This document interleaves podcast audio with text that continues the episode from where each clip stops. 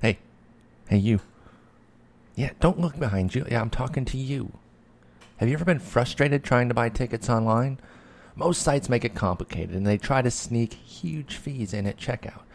That's why you need to try SeatGeek. They've made it easier than ever to buy and sell sports and concert tickets. Now, I'm going up to Dallas next month, meaning July, to try to check out some Rangers games, and you'd better believe I'm going to use SeatGeek. I used it for my trip in Detroit I told you guys about. Um, I've been recommending it to people left and right, all across the country, to be honest. A couple friends in different spots been recommending it. My buddy is in New York and he's going up to visit his family a little bit for the summer. And he, and his dad are already mapping out where what they're going to go see uh, in terms of Mets games with SeatGeek. Honestly, it's the only place I use now. I used to use other places, I'll freely admit. The one that frequently gets mentioned here, StubHub stopped using it. It's not it's not necessary at this point because uh, SeatGeek's taken all the work and hassle out of shopping for tickets. SeatGeek pulls all the tickets available on other sites into one place, so you save time and never miss a deal. You can even set alerts for upcoming games, and SeatGeek will let you know if the price falls. Even better, every ticket on SeatGeek is given a grade based on value, so you can immediately find underpriced seats. And before you buy, you can use SeatGeek's detailed maps to see the view from your seat. Now, I remember when MLB.com first got this for their stadiums, and it was awesome. But I would, you know, be on the StubHub app or something, and then I'd have I buy the ticket or look at a section. Then I go to the MLB site and have to kind of, you know, use their stadium view. Now it's all it's all in one with SeatGeek, and the grading is just color coding. So if you know a stoplight, green means go, red means halt. So if you see a red one in the section you want, maybe relax and try to find a green one because those are going to be the better price tickets uh, for their value. Best of all, SeatGeek is always honest and upfront about the price. Unlike StubHub, SeatGeek shows you the full ticket price from start to finish and never surprises you at the end with huge fees. Now, my listeners get a $20 rebate off their first SeatGeek purchase. To get that $20 rebate, all you have to do is download the free SeatGeek app, go to settings, and click add promo code. Enter the promo code SLEEPER, S L E E P E R. SeatGeek will send you $20 after you've made your first ticket purchase. It's really easy. Download the free SeatGeek app and enter promo code SLEEPER today.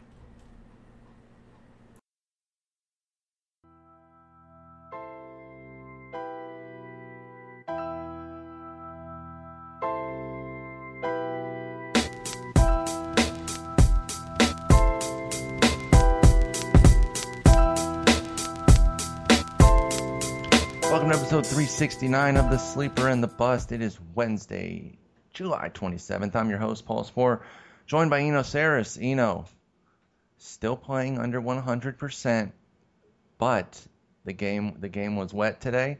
The jumper was wet. Well, the game was wet more than the jumper. Okay. Uh, I still missed maybe 60% of my shots, but um, I had uh, a drive to the left, a scoop shot, a hook shot, um, a three point, a step back three pointer. Is that the cycle of, of basketball? A little bit, yeah, felt good that way. I like it. Um, and uh, and a drive to yeah, drive to the left was was the one that I don't um, uh, that I don't do very often. So that was that was felt good. I, I'm I'm on the way back. Good. I'm on the way back. Good. That's what I felt today. Um, you, you're getting picked up on more waiver wires. I think the uh, I think the fantasy players are seeing that you're getting better. The summer league fantasy Second hand players. sleeper. you know they're they're they're seeing it. They're they're diving into your uh, your hoops FX and it's looking good. So uh, you're you're a hot pickup right now, and I'm glad that you're you're feeling better. Probably still should get the hand checked out. I'm gonna keep saying that till you do, but uh, I'm glad you're feeling better. We've got uh, we've got the trade extravaganza, and I figured we'd do it now before Friday in case there were a bunch of trades. I mean, it would be it'd be fine if there were a bunch of trades on Friday, but we're gonna run through a whole bunch of guys here. Honestly, you know, I just want to get your thoughts on on how likely you think they are to be dealt. Sometimes we need that kind of cold water dose of reality of like, okay, yeah, they're in rumors, but push come to shove, they're really not likely to be traded. In fact, that dose of, of cold water comes immediately by the fact that I didn't even include Chris Sale and Jose Quintana on this list because I just don't see them being dealt. Like I, I really don't. Maybe I'd love I would love to be wrong on that just because it would be super exciting and they'd get away from the Tigers in case uh, the Tigers Yeah, have but- more games against them. But I just. But are the, are the Rangers going to give up Nomar Mazara? Yeah, I don't know. I just I just don't. it's going it. to take something like that. Exactly. It's going to take. it, it, it would take something monstrous like not don't give me your your poo poo platter offers of like 10 guys that you don't want your favorite team to even have for Chris Sale it's going to take the goods the gold the, the the really hot prospects that are close too they don't necessarily want your your 18 and 19 year olds if they're trading Chris Sale they want somebody who can you know compete next year plus another stud plus the 18 year old like it, it needs to it needs to be a huge deal. So we're not even really talking about them. Tried to focus on the guys who have been really in in heavier rumors. You can see a path out uh, because their team isn't isn't very good and, and would be open to it. And, and so we're just going to start with Jay Bruce because I think this could be a really interesting bat who's probably not getting enough run for what he's been able to do this year. He's having a really solid season. I know this is not an ultimate measure of talent, but he leads the National League in runs batted in, which is pretty nice considering the team that he's on. You know, we talk about how team context absolutely matters for that stat. Well, it's not like Jay Bruce is doing it on a uh, on, on a terrible or excuse me on a, on a good team. He's doing it on a terrible team. It's not some lit up offense that he's doing it on. In fact, uh, yeah, his 78 still leads the National League. In fact, 24 homers it's just too shy of what he hit all of last year, and he played all of last year um, in kind of a league average esque season. 157 games, 26 homers, 98 OPS plus. This year, already 24 bombs in 94 games, 133 OPS plus. I already mentioned the RBIs.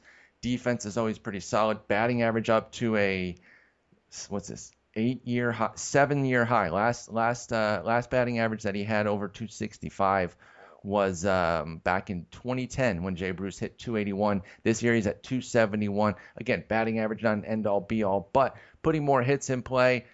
OBP's up, slugging way up. In fact, this is a career high right now, 567. So he's really relishing the home run craze that we've been dealing with, and we're going to dive into that a little bit more later as well. But is should Jay Bruce be dealt? as a rental. I mean, it feels like an automatic that he should. I know there's a there's an option, so it's not really a, a, a true rental. But should he be dealt by the by the Reds, and what how likely do you think it is that he will be dealt? I think it's pretty likely.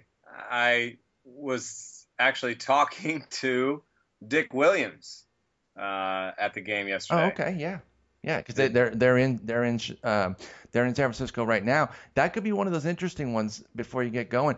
Uh, we've seen this a lot a lot of these trade candidates have been playing teams that they've been heavily rumored to or feel like good fits for. Maybe it's a coincidental thing that does happen every year or, or, more regularly, but it seems, it feels to me like it's happened a lot this year. Whether it's Chris Archer pitching for the Dodgers and his old general manager, um, or Andrew Cashner pitching against the Jays, they've been linked to him. Obviously, Melvin Upton switched dugouts in the middle of the series, and now you have Jay Bruce playing against the Giants, and you know they probably need bullpen help a little bit more, but they've been rumored for a big outfielder. First it was Braun, then it was Bruce. So this could be an interesting fit as well. Though I know that uh, Hunter Pence is working his way back through the uh, through the minor leagues right now. But back to Bruce, you think it's likely?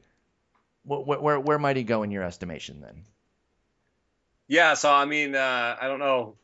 He didn't really say too much, but I did say, you know, like you're about to have to make a big decision or two. And uh, he said, "Yep, it's going to be interesting." You know, typical, yeah. uh, not saying anything, but um, you know, he was the fact that he was at the game. You know what I mean? Absolutely. I mean, on the road at the game, and uh, you know, I feel like I have seen uh, like a story of someone being like, uh, "You know, just you know, go over to the other clubhouse, you know, like you've been traded. I love those trades. Uh, when the Tigers, I mean, I didn't necessarily love this trade, but when the Tigers traded for Delmon Young, it was when they were playing the Twins, and it was in the middle of the series. It was like, oh, remember when you played for the Twins yesterday? Now you're on the Tigers today. Now, for some reason, those trades are are fun to me. Yeah, yeah. Uh, and you know, as for uh, you know, I had a piece today about you know these trades from the player's perspective um, and, uh, you know, a lot of it that was so hard for people was, you know, like Javy Lopez ended up in a cab for two hours because of travel stuff where he was supposed to get on one flight and then he got traded and had to get on another flight and then the flight was canceled and all this stuff. So um, you know, it is kind of actually. I think a player would prefer that trade of all of all the kinds of trades because they just have to, you know, come to the ballpark and go to a different clubhouse. Yeah, so. and, and, get situated of leaving with them if that if they're the away team or or sticking around like Melvin Upton's going to do, stick around in Toronto and kind of get that figured out. Remember when uh, Ubaldo Jimenez was traded? I believe he was traded in the midst of his start, and it was to the point where he was like taking I think they were taking a little bit longer with him during the warm up. It was like a really disjointed yeah. situation. Like, is the news gonna come? Should he even go in this game? Goes out, gets bombed. I think he only threw three innings, was traded at that point. So it was a weird situation. It's it can be tough on the players. So yeah, these these setups where if the Giants did trade for Bruce and just said, Hey man, you're staying here after this series, that might actually be a, a best case scenario for the player. Yeah, then I think Bruce is gonna go. Uh, I didn't get a chance to talk to him much. Just says what said what up to him. Uh, I like what he's doing this year, making a lot of contact. I think the knee is healthy. Uh, you know, pulling and just not going oppo, which I think in his case he's he needs to kind of trumbo it up. You know, mm-hmm. get as many fly balls, attack the inner part of the plate, be aggressive on fastballs. Uh, get you know get swinging the fastball counts before he ever sees you know the breaking balls that sort of stuff and uh, you know hitting it harder than he ever has in his career uh, by hard percentage. So I, I think he's going to be helpful. I think he'd be helpful even in he is you know all Parks power. Um, I think he'd be helpful even in in San Francisco, and I think that's you know one of the, the best rumors. And I think San Francisco has some guys that they could trade for a Jay Bruce rental that wouldn't hurt too bad, that wouldn't be that great. Um, in uh, for the for the Giants themselves. You know, mm-hmm. I, they do this all the time, and they, they trade guys that don't end up being anything. I think of like you know Tim Anderson they traded to the Pirates. Um, Alderson, Tim Alderson. I remember uh, when it was yeah. Alderson, Lincecum, and Bumgarner. Hey man, they got two out of three. Yeah, right. Alderson was supposed to be the next big thing. Uh, it was turning out that it wasn't, but they, you know, the Pirates took a, a gamble and they didn't get anything for it.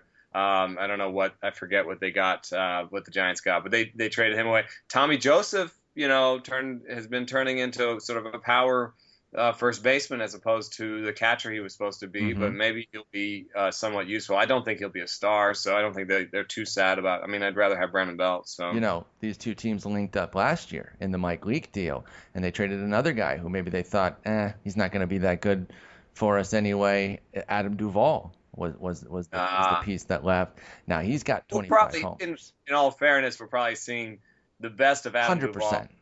And not that I, not that I think he's going to be much worse going forward. It's just he's not going to get better. So and he's not, you know, he, he's not like a, a statue on the outfield. So that's nice. I mean, he's he's actually a decent defender uh, at his age at least. And um, you know, he uh, he he actually you know, isn't a one-dimensional guy, but he doesn't walk much. We'll have to see if he adds that to his game as he gets older. But um, right now, he's he's sort of one and a half dimensional. Anyway, that that I think that worked out. You never know what he would have done in San Francisco. Um, Jay Bruce, on the other hand, you know, fulfills a, a sort of a need for them. Um, you know, I know Hunter Pence is coming back, and Spawn's okay. Pagan's been okay. I think that might be enough to actually nudge this down a little bit because where who needs an outfielder, you know, that badly? That's uh, that's a great contender. If if if the Giants say, well, we're going to get Pence back, and Pagan is fine in left field, Pagan Blanco is, you know, which is decent. Who else needs an outfielder badly? You know, the Blue Jays just got one. Yeah. The Indians have two prospects. You know, they were rumored in on Melvin Upton, um, and so were the Orioles. But the Orioles got Kim back. Um, I, and, yeah, the Cleveland, they've got the two prospects, and they're still hoping to get Brantley back at the right. You know, he could come at the perfect time. Right. He, you know, it could end up being a great season for him if he came back for September and helped carry them on a run. Even if he misses five months, it would still be regarded as, as you know, uh, not maybe not a great season, but like, hey, we don't care about the five months. You're here for September. If you can help us there in that weak weak spot that they have, that could be huge for them. It's hard to find a, a, a contender that would also pay up for, for a premium outfielder too. Like you mentioned, Cleveland was only looking for more of a Melvin Upton situation. Cubs right now are talking to a, um, to the A's about another guy that we're going to get into in a moment, Josh Reddick. Josh Reddick's pretty darn good, but for some reason I feel like maybe maybe I'm wrong, but I think his price tag would be lower than Bruce's, and so I think that the Cubs would rather kind of, since they just paid big to get Chapman, between the two outfielders, I think they'd rather get Reddick at a lower price than than go for Bruce. And it might be a situation where the Cubs don't really, or the Reds don't necessarily want to trade in division anyway. Um, although, so there's the Dodgers, and and would, and would they maybe the trade for him? Astros. The Astros. The Astros could be interesting. Obviously, they have an influx of talent where they could put Rasmus Bregman out really there. falling. Yeah, Rasmus, Rasmus. has been uh, honestly he'd be a good Rasmus replacement basically because Right. he does uh, right now. Jay Bruce is is the best version of whatever Rasmus could do, and even better really. More contact right now. The power's there. He's even a better defender. Rasmus isn't bad, has a good arm, but Bruce has the whole defensive package, so he'd actually be a better fit out there. That could be interesting. The Astros could be an interesting fit for Jay Bruce, and The Astros are making a real run on the Rangers. They could, but I think if you look at the Astros team, they kind of uh, they're probably fighting the Rangers for the same stuff. They probably Absolutely. both want starting pitching. Yep. I, I, I completely agree there. Let's let's move on to our next player then, um, and actually talk some starting pitching here. Chris Archer is a guy I mentioned, you know, auditioning for the team that he was kind of rumored to uh, be looked at by was was the Dodgers. Wait, so we should probably just throw a number on these guys. Okay, of, of likelihood of being dealt. Are you saying? Likelihood of being dealt, Jay Bruce.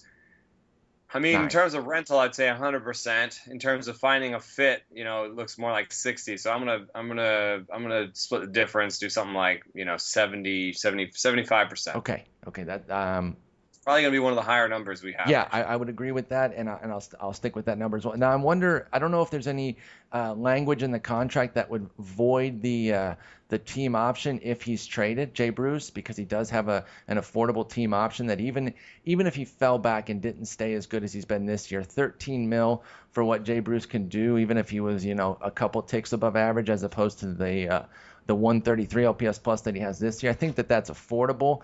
So Ooh, you know, that's I thought it was a rental rental. no, no, no, All right, there is a team option. Down.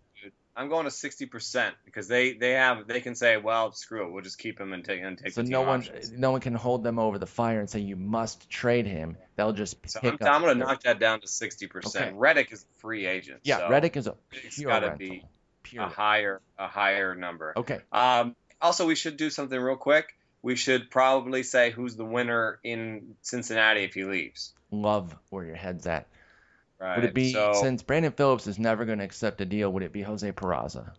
I think it's Jose Peraza. Okay, yeah. and that's a pure steal play right there. He's already got 10 in 88 plate appearances this year. It's empty steals, but steals are so precious that I'd actually be pretty darn interested in in Peraza in a, in a lot of league formats, even some that you might not think. Maybe even dipping into 12 team if I just needed speed. Say I've got a pretty good offense. I've got a couple Red Sox. You know, I've got maybe a, a, an Oriole breakout, Mark Trumbo or something like that. That's been really good.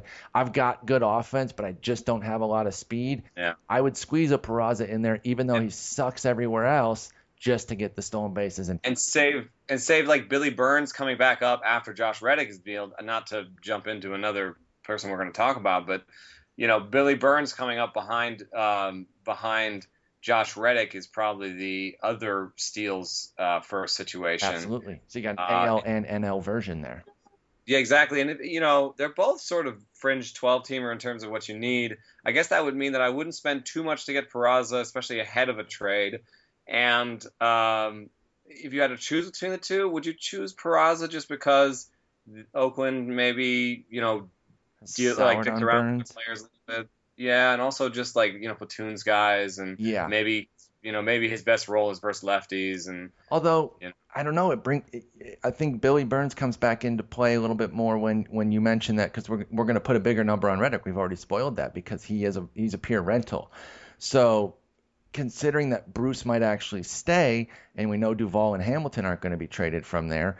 Um, I guess Phillips could get traded one, you know, one last try. They could try to. move him. please. uh, you know what? They're pretty close, but yeah, I would lean a little bit toward Peraza just because he's also, um, you know, I think that they would just commit to playing him if they traded Bruce. Whereas, like you said, uh, Burns would be somebody that they would probably still kind of kind of maneuver around a little bit. They're clearly not happy with what he did. He, I mean, he was a nightmare. You can't really justify 292 plate appearances of a 58 OPS plus and say that Wow. that they served him wrong or anything.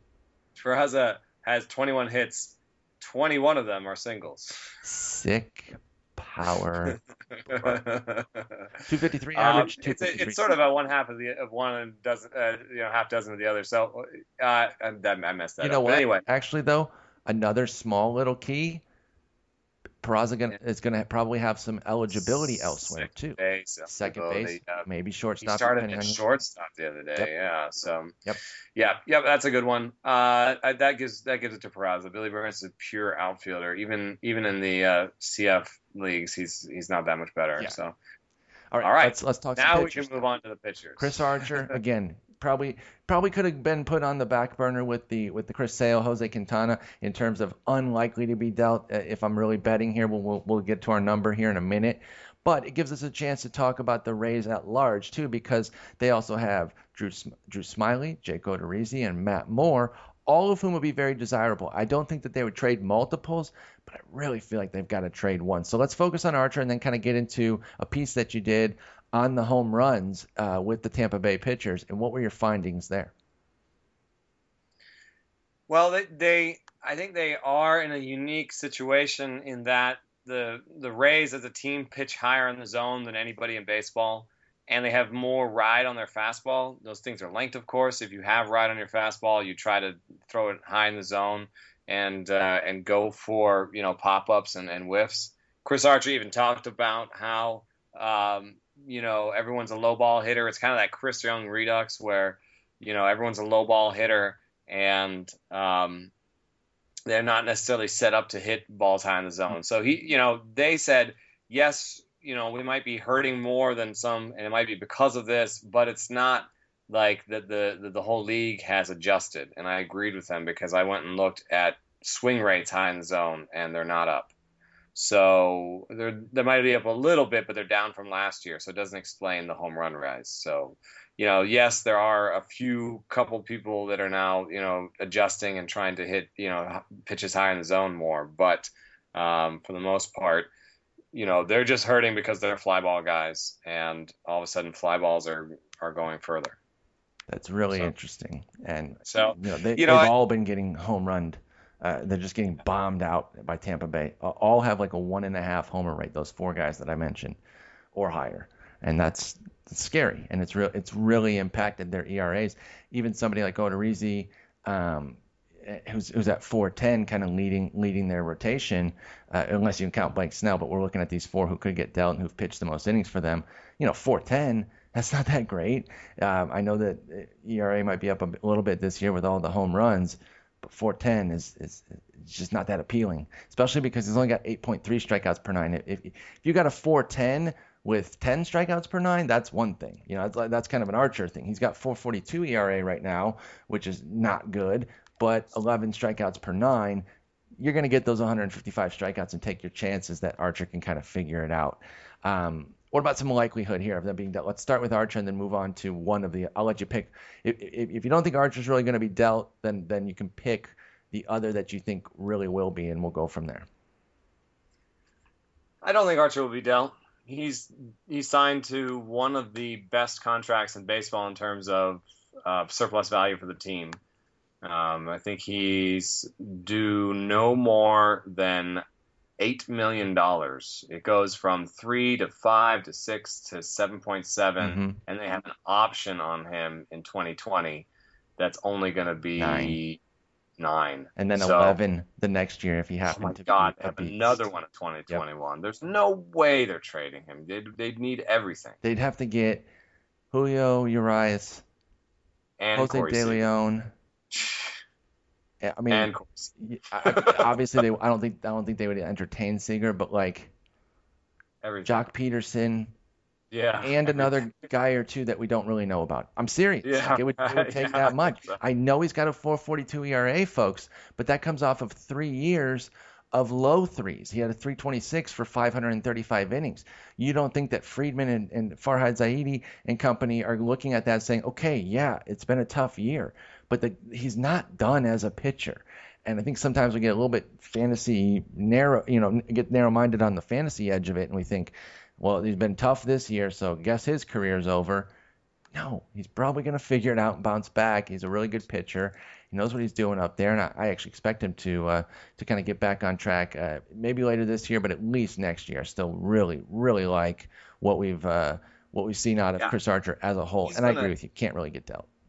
He's gonna lead, he's leading the league in strikeouts, and he's gonna lead the league in strikeouts and losses, and that's been done three times before. One of the times Alright. you don't know the guy. What's that? Nolan Ryan. Yes, Yeah. Nolan Ryan. You know that guy. Yeah. Uh, one of the guys you don't know, and the other guy is Phil Niekro. So, uh, or maybe Joe. I forget which one. Uh, so that's like two Hall of Famers and a, and a guy in 1955. So, you know, it doesn't happen very often, and when it does, it just reeks of of of freak. You know. Mm-hmm. And uh, you know, I talked to Archer about what's wrong, and you know, looking through it myself, you know, he was ta- he said like, I'm tipping my pitches. How am I leading the league in strikeout if I'm tipping from my pitches? You know, Strong. and point. and you know, we talked about. I was like, well, what happened to the sinker? Maybe you know, more ground balls the way. And he's like, my sinker was flat and gross. Like, I- go back to that. You know, uh, Wait, he said, I'd rather have that ride. No, I'm just kidding. That's a terrible joke. What's that? Nothing. Nothing. Really, our Yeah. best to ignore it. Yeah, it was a really true. terrible joke. Uh, but he did he did say that he could in the future maybe start. He is already throwing his changeup more to righties, um, and using his changeup in that uh, Zack Greinke, Felix Hernandez way, the hard the hard uh, uh, the the hard changeup, you know, the hard super sinker changeup, the power changeup or whatever.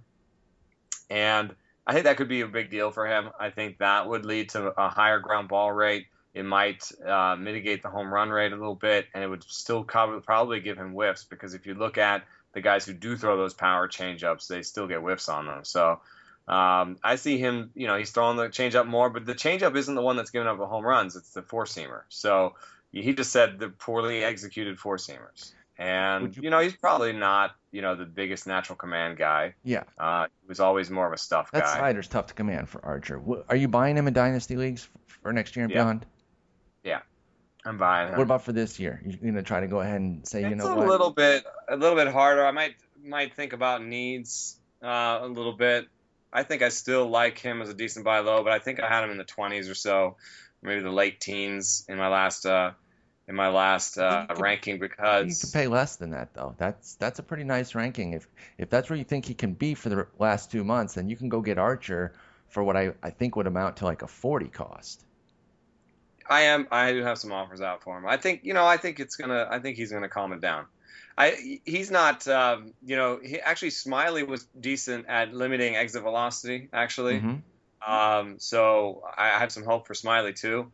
And uh, you know, Smyly hit the nail on the head though. He said my curveball's been inconsistent, and in the past he's been able to command the curveball for more called strikes and um, been able to go to it to avoid uh, giving up homers. And he hasn't been able to do that so much. So that's actually a thing he has to do. But he said it's, it's not something that's never happened before. And when I asked him what his keys were when he was working one, he was like, you know, staying straight to the plate, uh, not opening up too early, you know, st- you know, stuff I've worked on my whole career. Nothing, nothing where I'm like, wow, this is a really big deal. So, you know, when I talked to them about the ball being juiced, both their eyes lit up. You know, they were both like, uh-huh, yeah. Hashtag lacks believability. Um, yeah, right. I mean, they're just not. They're like they're looking at themselves, being like, I nothing's different this year that's so different. Like Matt Moore, if you look at his stuff, Matt Moore got his velocity back. Matt Moore got you know his pitches back. Matt Moore's changeup is still nasty, nasty, nasty, and he's got the best whiff rate of his career or something like that. And and why is he giving up home runs? I don't know. You know, so it's frustrating. uh, I think all three of those guys, and you know, they sort of mentioned that they think the team is looking into it and all that stuff. So, um, you know, I, I would say that most teams are looking into this and that there's something going on here, um, and it's and it's not just oh we, there's more power hitters in the game. So, All right, so we're Uh, we're putting like so- a ten percent. I mean, five percent on Archer, Okay. two percent on Archer. then Uh, Then who? Smyly has two more years of arbitration and is pitching so poorly that the beat writers in front of me, God, man, beat writers, just, I just, I'm, listen to this question that they asked Drew Smyly.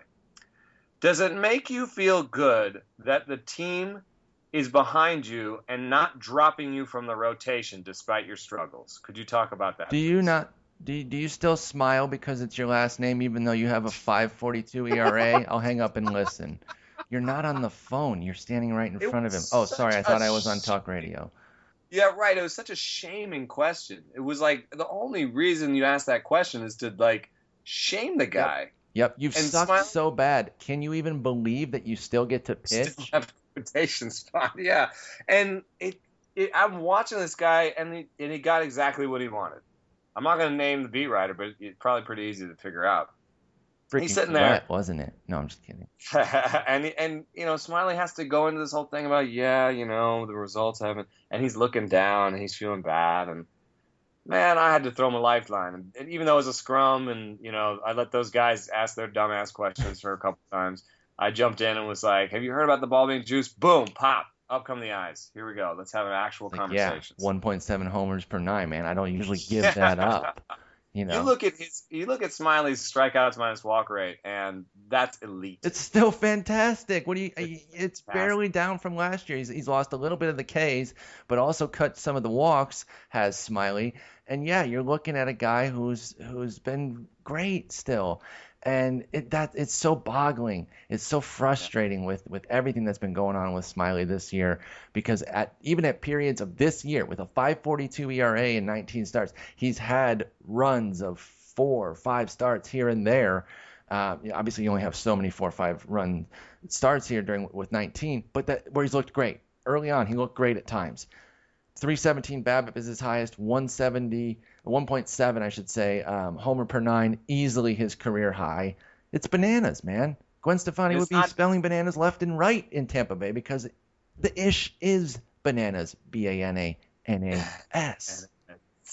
Uh, and there's no, there's no, uh, it's not his curveball. You know, I'm like it is his curveball. That's what he's working on, but it's not his curveball. You know what I mean? It's not, it's not a couple curveballs in the dirt. That's not what's happening. Mhm, So, mhm. uh, and in terms of stuff, yeah, maybe the curveball looks a little different. It's a little wonky, but it's, it doesn't explain everything. So, uh, you know, I mentioned this to Archer. I, I mentioned that I just talked to Smyly, and I mentioned the strikeout minus walk rate, and Archer was like, "Yeah, that's a Cy Young strikeout minus walk rate." You know, It really is. I mean, he's he's. It, it doesn't make sense that he's been so bad, Drew Smyly. And so, you know, So so let me let me just run through. I'm gonna run through the, the three pitchers Okay. here. I'm gonna got let's see what I got. So we got Smi- we got Archer. I'm gonna give him five percent, uh, five percent on that. Um, uh, being traded, maybe even lower, two percent, just because they've got him for so long. And you know it's not at the top of his value. So then. Uh, Smyly, two more years of arbitration, not at the top of his value. I'll give him a little bit higher, maybe 15, 20, 25%. You know, someone could uh, buy him as a lefty. You know, say worst case scenario, we put him in the pen or something. I don't know, fifteen to twenty percent. He's probably a little bit che- he's cheaper than Archer, so Mhm. that's an that's an option. Matt Moore, I'm going to push a little bit higher because the market for pitching is actually pretty desperate. it it really is, especially because Rich Hill's uh, blister problem and Sonny Gray just kind of sucking has Right. has really curbed that market. When we thought that that Oakland would have traded at least Hill, at least Hill. Now, you know, he hasn't pitched in a while because this blister keeps popping up. Every every time he throws a pitch, it, bl- it blows up on him. So that's been brutal. Matt Moore. Sunday, which is amazing. It's the, tr- trade deadline day. I, I mean, Uh, that'd be, that'd be So, nuts. but so Matt Moore offers you that extra year in case he's sort of in case, let's say you're you're the Dodgers, you get him in the NL, and all of a sudden the home run problem goes away, and Matt Moore becomes an elite pitcher. That's that's not even a crazy thing to say. That's like that's like uh, eighty percent possibility. Like Matt Moore's home run problem would probably go away in the NL, Mhm. or at least be mitigated. Especially in the NL Uh, West, it could be curbed. I know there's Coors in Arizona, but all of those other three parks can can help. Two of them can really help San no Diego. DH. What's that? Just, ju- no DH is just an easier Exactly. easier time turning the lineup over. Then you get that extra year, which you know if he was just a rental, you wouldn't get that much. But maybe they can use that extra year to to really leverage and get because the you know the the Rays always want to get everything. You know they always want they ask for the moon. But maybe they could feel like they can ask for the moon because they're offering two, a year and a half of more, Like, and maybe some you know, bite on it. There are three options on this. Matt Moore could be kept until 2019. It's a seven mil option next year, Uh, nine mil after, and ten mil after that. They could really get something big here. but I think that one of them is going to be traded, and I think Matt Moore is the closest to pitching well. I agree. I agree. I think it might still be Matt Moore because you know the the left-handedness helps too because Odorizzi again has the best ERA of the bunch, but he also started a little bit better. So if you kind of look at where they've been recently, I do think Moore is pitching the best of the bunch at this moment. If you kind of use whatever arbitrary endpoint of a month or or the last six weeks, however you kind of want to look at it, Moore's been the one who's been most dialed in. And you know, since he isn't a rental, they could get something substantial for him. Yeah, and and so Matt Moore uh, you know, uh, also I think like if you trade for him and you say, okay, we're gonna he's gonna be our two three or something, right? Um, then there's also the option in the in the postseason if you're gonna be a postseason team of making him like a super sub, you know, like a you know two inning lefty that comes out of the pen mm-hmm. just bones. So um, I, I think he'll I think he's the most likely, but even because of all those options, I was looking at Cots and they didn't fill in all the options. So you know, three and a half years of control of Matt Moore is pretty pricey. So even though I do think somebody goes, I like I don't know if I can push it much past like forty percent. Like, what do you think? What would number would you put on it? On more, you know, I really think I really think I would go closer to about man, that, that one's really tough for me. I, you know what? I, I think I'll go 45. I'll go just a little bit over the 40. I can't quite yeah. go 50. I know that's a little bit of a cop out just to. It doesn't seem like he's more likely to get traded than not, though.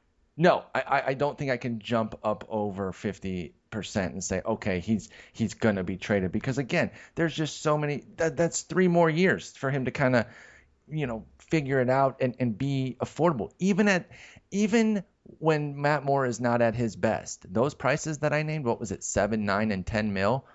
There's no any team would take him. You know, even when he's kind of figuring it out, and he, if he was like a mid to upper fours, I guarantee you that teams would be like, okay, we'll do that. Especially if he's staying healthy, which he has this year. He's made he's made 20 starts. He's looked pretty good um, in spells. Early season had a low in the mid in the middle part there of what we've been through so far, and then lately has been pitching well again. So yeah, I can't go over half. They would still need to get a good deal. They the Rays still hold the leverage on somebody like Matt Moore. What about Odor, Odorizzi? Yeah. What percentage chance would he get though? Um, so maybe that's the one who's more likely than not. What, what's his contract status? I think they're all. None of them are rentals though. So which? Ritzy is is three years, just like uh, just like uh, Matt Moore. But here's the thing: cheaper actually. Tampa Bay. Not, not cost controlled. It would be arbitration. If you can get, if you can get that that that young bat to to slot in there, because they're not a young team. You look up and down their lineup of, of guys that have played their most uh, most at bats here everyone in that lineup is 26 or older. And I know understand that 26, 27 is not old. That's that's prime area.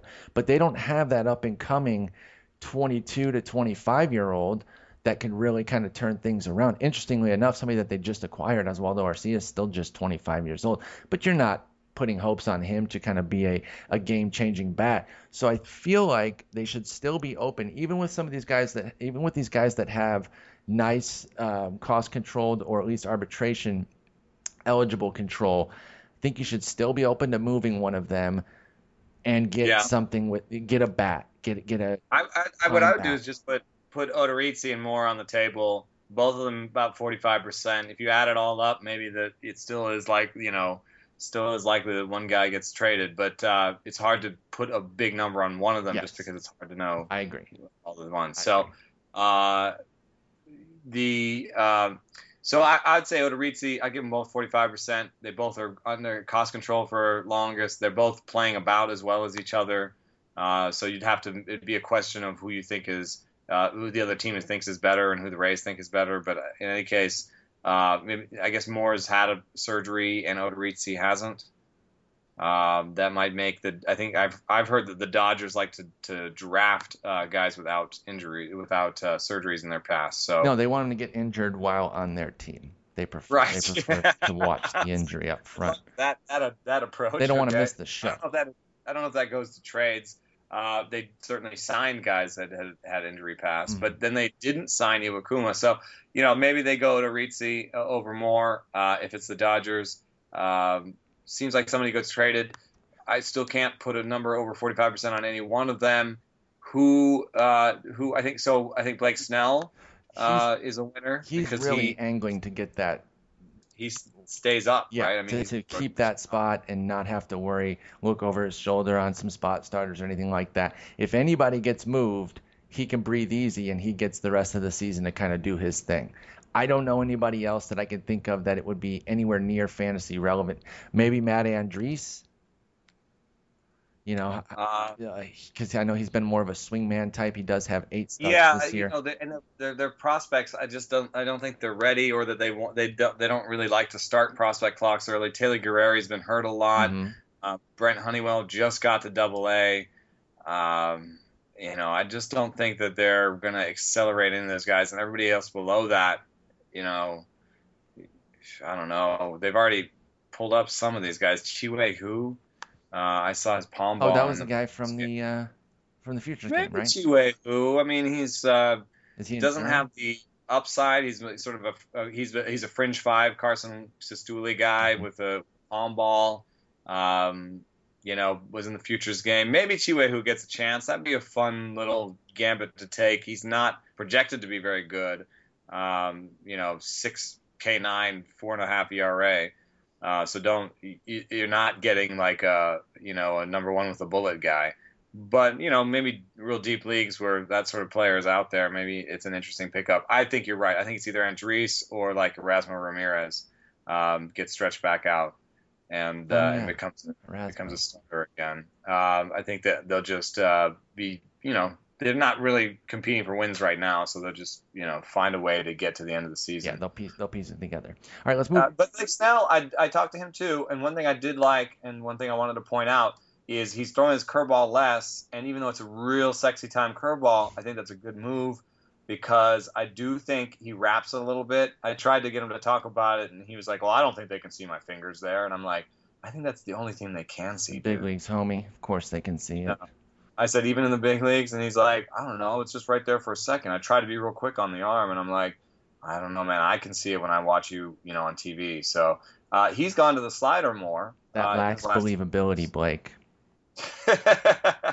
he's gone to the slider more. And I think that's it's really nice that he's had good games while going to the slider. Mhm. You know, maybe then he can bring the curveball back as a strike stealing pitch, or work on that hand wrap, or whatever. So, um, you know, the fact that he can hum along there with the slider and the change, and still has this plus curveball that was supposed to be his best pitch, I think actually makes me feel better.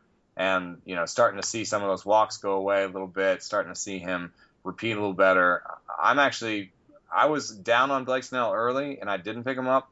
I'm now to the point where I'm more interested in him again, and uh, you know I think he's an interesting pickup in most leagues. He's been impressive. I mean, he, he's flashed some really nice starts. Has Blake Snell, including those six one-hit innings in Coors. So in spots where he's still available, you can maybe see him in some 10 or 12 teamers. Uh, but he has been starting enough lately, and he's such a top prospect that maybe not.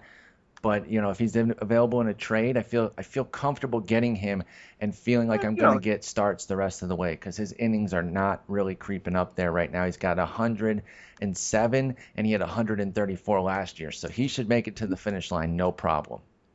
And um, you know I think like a 10 team league, he might be out there. Yeah, Let's play a little, Yeah, some real some quick. Would you rather to to to help people? Okay.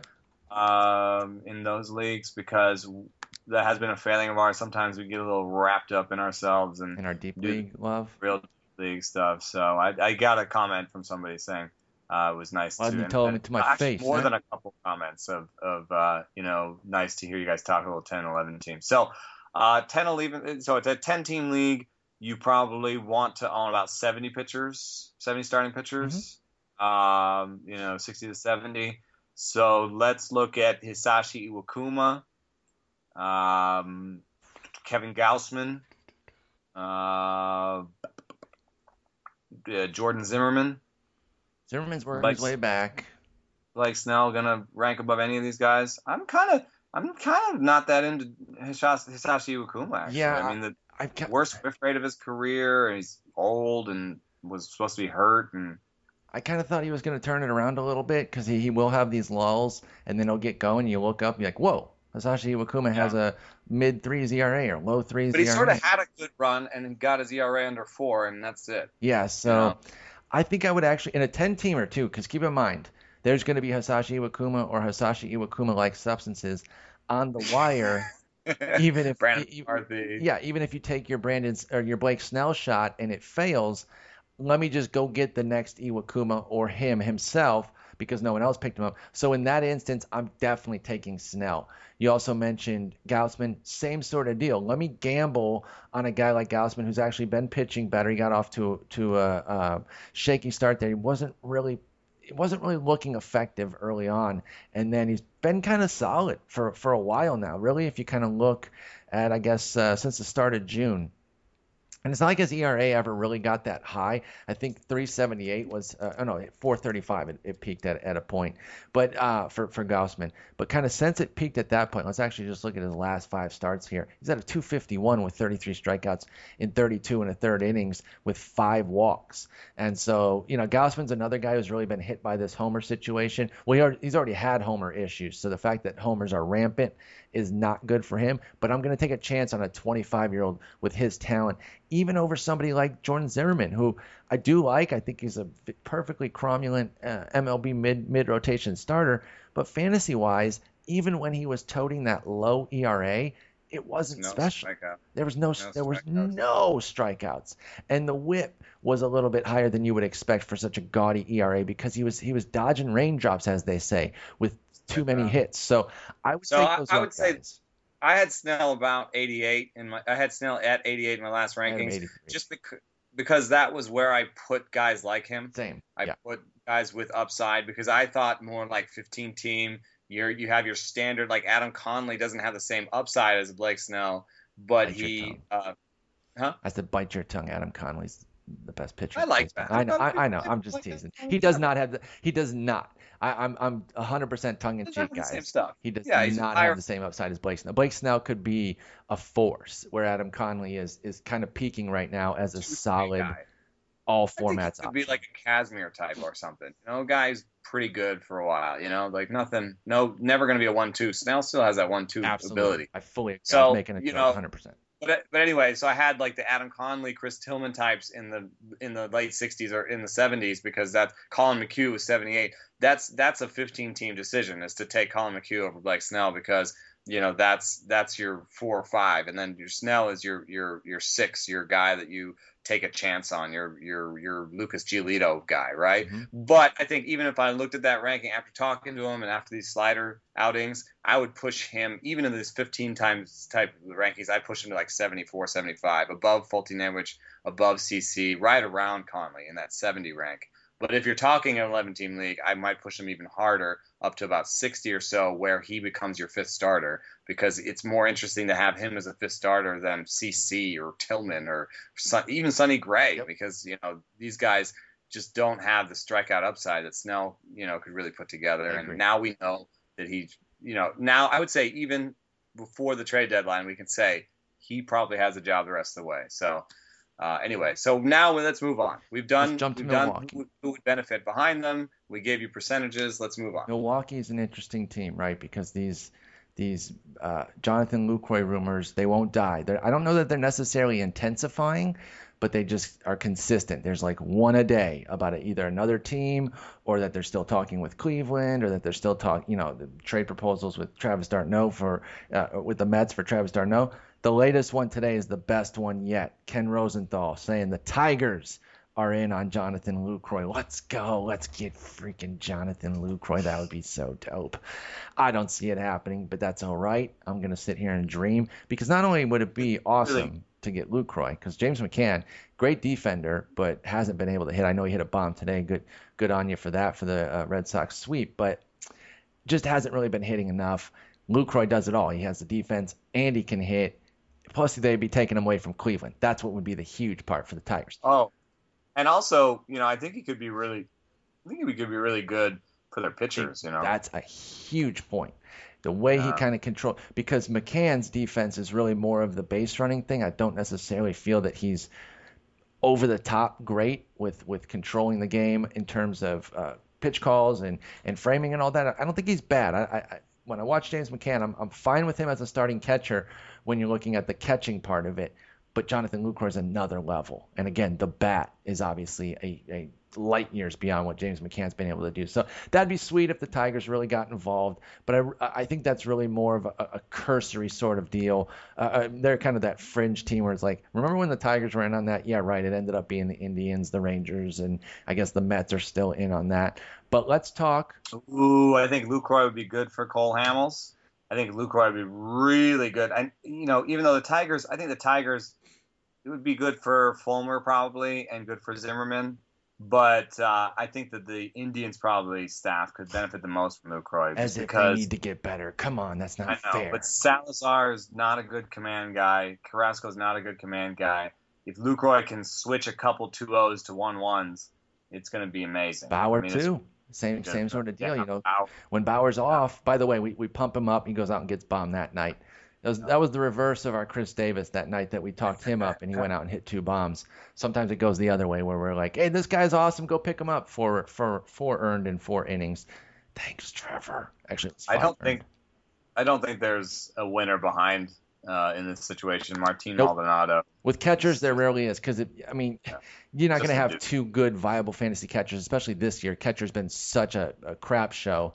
So let's just talk percentage then. How likely is it that, that Jonathan Lucroy gets dealt at the deadline as opposed to in the offseason? Mm, I mean, I am not prepared to answer that question because I do not have the cots up yet. What are we talking about with his contract? He's got um, it's it's it's brilliant, really, in terms of affordability. He's got whatever the rest of his four mil this year, so that's peanuts, and then the team option next year of five point two five for what he does at catcher. That's but for the Brewers, not necessarily going to be around when they're competitive. Exactly, because that's that's it. That's the last year. Is that is that team option year? It will get picked up, obviously, by anybody that uh, that deals for him, but they can ask for a mint, even though yeah. teams probably know that okay, he's not going to be around for your next competitive team. You don't get to take a discount for that, though.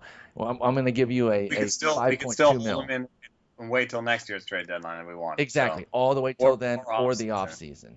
yeah. Um, yeah, I think it's inter- That's an interesting one. I think I'd push that one over fifty, just because this is also the, the the flip side of that is this is the time you get the mint. From now on, the pri- the, the the the return goes down. It just keeps dropping. Exactly. just keeps dropping because you, you in season is always the best. And if it's in season plus a year of control, then the team can say, we're not only buying this for the rest of this season, we're buying it for next year. And So, he had, you know, last year was an injury marred season. What if another thing like that happened? Uh, he will be 31. He's a catcher, so he's been taking a beating. You know, if you Yeah. hang on to him and, He and he yeah. gets off to that bad start, the toe gets nicked, the hand gets nicked, you could really screw yourself there. So if I'm the Brewers, I'm with you. I think that they should be more inclined to do it. I'm going to go 63%. That's the number, just out of my head, right there. yeah, yeah. I think around Bruce, because Bruce has that year of control, so it's a somewhat similar situation. Lucroy is probably more attractive than Bruce, so uh, yeah, 60, 65. That also means he's more expensive. So, Mhm.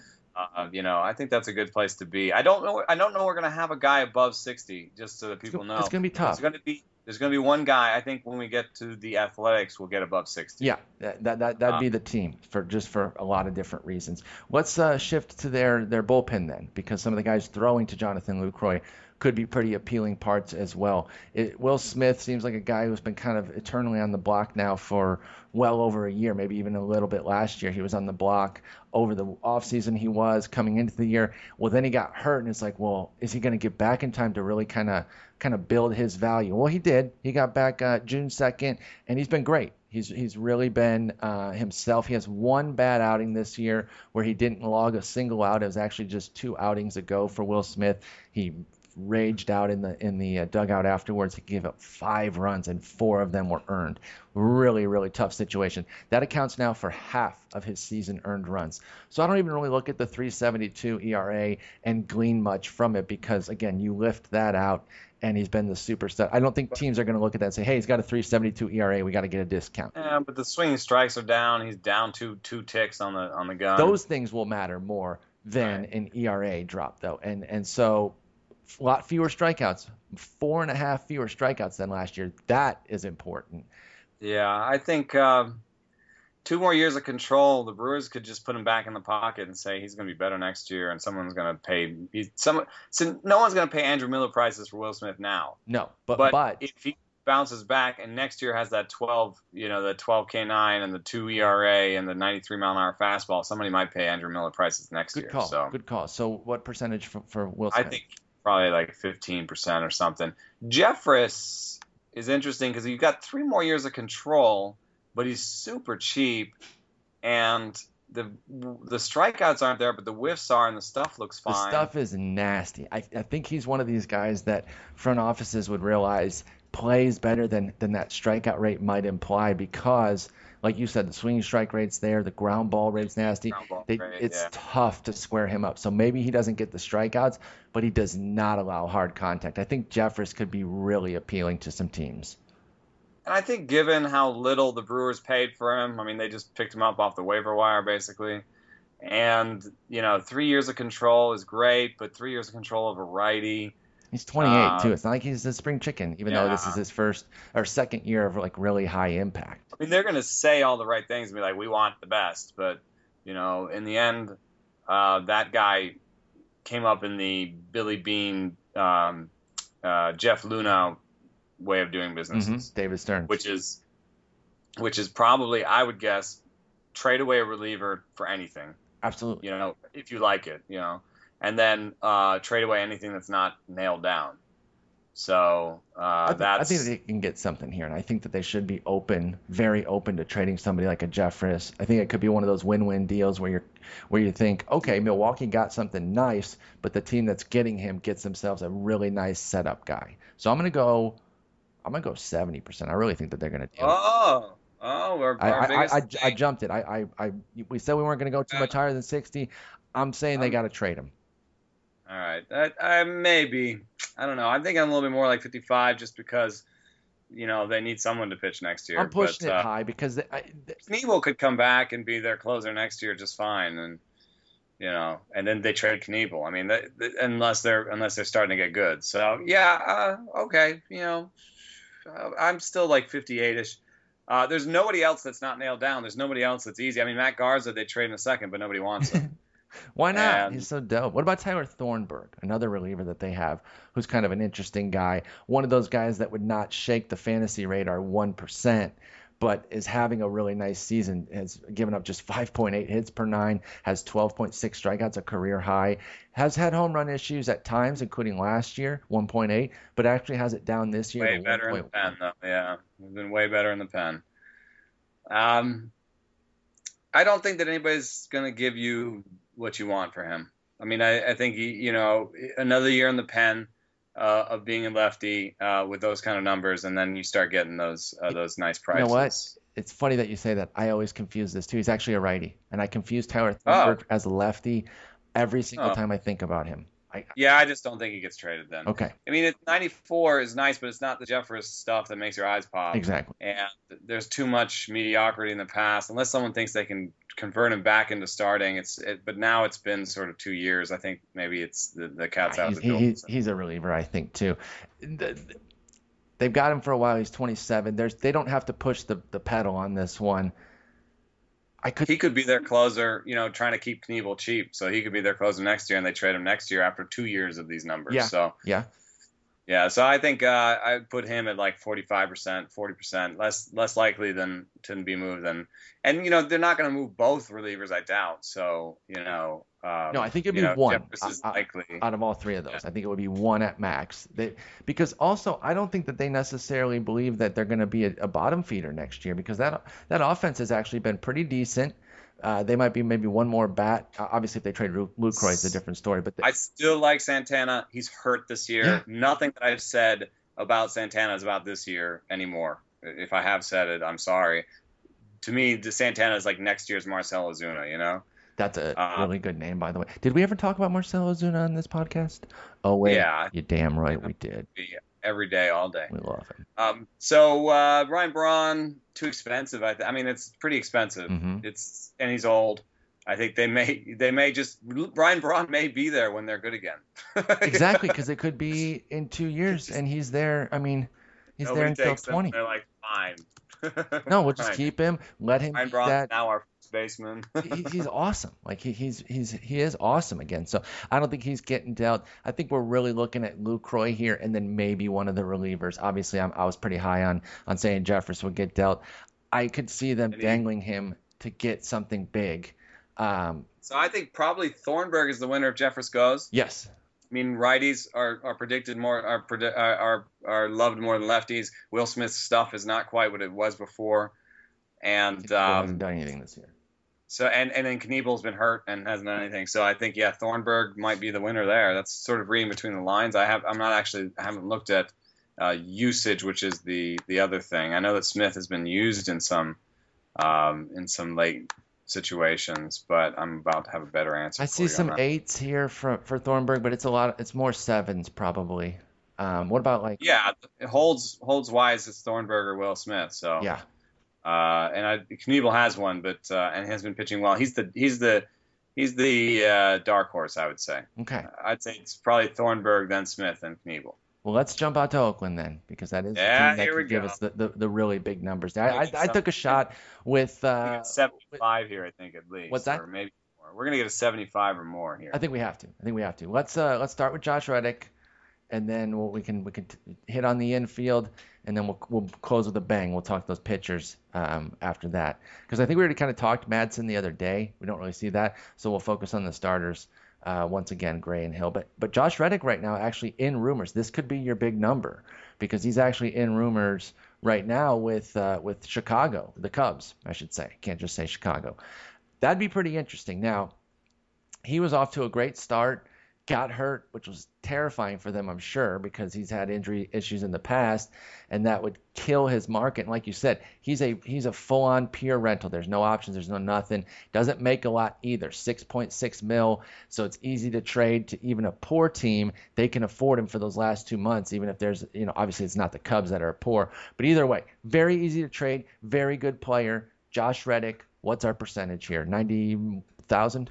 Yeah, I mean the only the only thing that that would tamp it down is uh, an extension. They've Sure. been talking extension. I heard the number was um, I heard the number that their camp wanted was I thought pretty reasonable, something like uh, three for fifty or something. Um, and I think the the number that um, the the A's gave out was like three for thirty or something. And I just don't think that that's that they're going to bridge that gap. Three for thirty, Uh, man. I, he'll get more than that because the market I mean, that, that seems to be like that's the number one. That's that's the A's biggest deal they can give out. You know, that's the, that's the Billy Butler deal. Yeah, So uh, I just don't think that they're that they can get they can do a four for fifty. And so um, yeah, I'd go to yeah 85, 90 percent. Uh, I think he's probably the best way to do it is probably package with Rich Hill for like the premium, uh, the premium, and that's and Cameron had a great piece where he's predicting where things go. This seems like package made for the Dodgers. Get an extra outfielder and and get uh, get a starter. Um, you know they have the they have the prospects where they won't give up their top three prospects, but they'll still give up a decent prospect that the A's would like. Grant Holmes is that a name you think? Uh, yeah, we should probably give a, guess on that. Um, let's see here. Grant Holmes, Jharel Cotton, Doubt it. They're not going to get. Um, they're not going to get delay, De Leon DeLeon. or Yeah, I think that's. I don't think they're going to get that much. Um, of course, you know, Billy Beane would want a hitter, but uh, uh, let's see here. Uh, maybe Cody Bellinger. okay. I mean, he's a. I don't know a whole lot about him. What, what, what do you got on him? I I, I like him, um, and uh, not everyone does. Oh, by the way, side note. Sorry to sidetrack you really fast. It's just on my brain since you said I like him. Uh, your boy was traded, Travis Demeritte. That's right. To the. Uh, I know it's not a huge fantasy thing, but we have talked about him uh, nicely in the past. What What do you think about that with him out in Atlanta now? just uh, good for him opportunity wise. Uh, good for him probably league wise, a little bit easier than NL. You know, talking to him at the at the at the futures game about his two strike approach, it wasn't good to hear that uh, he's he was like, I'm trying to find a good two strike approach and can't can't figure it out. Mm-hmm.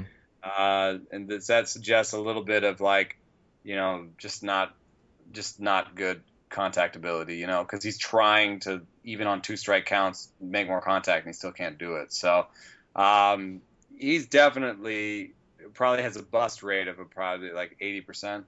Okay, for that, that that's But Travis have- former Texas Rangers prospect, now moved out to um, the Braves for Lucas Harrell and Dario Alvarez. Again, not a huge fantasy thing, but that's one of Eno's guys. You dynasty leaguers, we're talking ten. huge bust rate, but might have like a five to ten percent superior rate because if he does figure it out, it's going to be kind of like Javi Baez type stuff where you know he maybe makes a leak and gets to, make makes a leap and gets to like twenty five uh, percent strikeout rate, has that good walk rate, and is actually showing that power. So um, his his Steamer projection is amazing. 181, 241, 301. so That's really uh, that should reined it in a little bit. Also, just in high A and uh, 21 years old. But the path is clearer now to the major leagues. That that was one of the reasons I brought him up. and now we get to see some stats in another league because he's in the desert. Uh, now we get to see some stats in another league and see what his what his ISO is in a new league. He keeps So mashing in, some of these uh, East Coast leagues. That that'll tell us something about Travis Demeritte's power. So that's a dynasty league play for y'all. We just just wanted to bring him up quickly. Let's shift back to the Dodgers here so as it relates so to Cody Bellinger, even Farnsworth, who likes him, uh, had him as the 20th best prospect. Uh, but that was, I think, before uh, a little step forward this year. MLB has him Um, fifth right now for the Dodgers. Am I looking at? Uh, I'm looking at the old one. Am I looking No, at? no, no you said you, you were citing uh, Farnsworth. I was I was just citing uh, what I think is an updated one. I think they keep these updated in season as graduations happen and all that. So they've got they've got them all the way up to five right now. Oh, you're you. Who are you saying? MLB. MLB, Um, MLB. yes, Yeah. behind Urias. Uh, Yeah, and he also he also showed uh, power and an improved strikeout rate this year, um, which is a, a good step forward for him. I mean, he hit 30 homers in High A last year. Now he's in Cali. A. Yeah, it's Cali. but uh, you just yeah, got to tamp it down. You, you can't go full bore on, on a Cal League home run total. yeah, yeah. No, no, no. I know. I'm just, uh, you know, there is there is the power potential, and then he stri- he he cut the strikeout rate and up the walk rate. So you know, they probably told him or or he knew that he had to work on plate discipline. So the fact that he's done, you know, the plus power thing and the the plus plate discipline thing, I think if he can put those two together, uh, his his project, projections already okay. 218 278 363 with 145 iso so at least league average iso Yeah, for a guy who's only in Double A right now as a 20 year old. right and he's a 27% strikeout rate in that projection. So if he continues to keep a good strikeout rate that's going to go down and all the other numbers are going to go up. So i think uh, they could take like a cody bellinger and an, and an arm and uh, that's the kind of stuff that um, that uh, that Billy Beane loves to do because he gets a bat that some people don't like, but has you know done some good projection and um, By the way, know, we, walks. we should point out that David Forst is the actual GM, but Billy Beane obviously still has Oh, his right. hand in it. It's kind of a Theo Epstein, Jed Sorry, David. situation. I'm not being David. Forst emailed me because we're, we're good buddies. He's like, "Come on, man." No, I'm just kidding. Obviously, um, Who wins? Uh, who wins in? I don't think they Burns. insert right? Burns. Yeah, Burns. Maybe. Arismendy Alcantara, who they got for Chris Coghlan, um, who could be Mhm. one of those Like guys who does more fantasy stuff than than real life because he doesn't always hit well. Uh, Alcantara was actually, I think he got hurt though, right when he made it to AAA with them. So maybe, I- maybe Yeah, he was just out the other day playing backup Oh, okay, shortstop. okay, okay. so. I thought it, for some reason I thought he got he got nicked, but uh, if he's if he's already up there playing a little Ming- bit, Mengden might come back up. who's that? Mengden or Hahn might come back up. Oh, to fill in for Hill. Yeah. So, um, but they've already had to do that, and they already sent Mengden down. But Mengden or Hahn could win. You know, there'd be Sure. another chance for them. Uh, I still Hahn's curveball still is like second best spin rate in baseball. You know, the velocity is still pretty good. The last outing was better than than before. Uh, I still have some hope for him. They- I just They have to trade Hill though, right? I know he's only going to make that start on Sunday, which is right up against the deadline because it's on that Monday, and he hasn't uh, he hasn't really done anything since July seventh. qualifying offer next year is up to like 17 mil. So there's no way they're going to offer him a take it. qualifying offer. So yeah, he'd probably take it. So I don't think that they're. Uh, I yeah, I don't think that, that they'd keep him for that reason. You know, they could try and sneak him past waivers before, but I think if they get a decent offer, you know, I almost put his percentage higher than Reddick's, even though I, I both have to go. So honestly, no, I won't. I'll, I'll put both at ninety two percent. They have to be dealt. I just can't see any reason to keep them.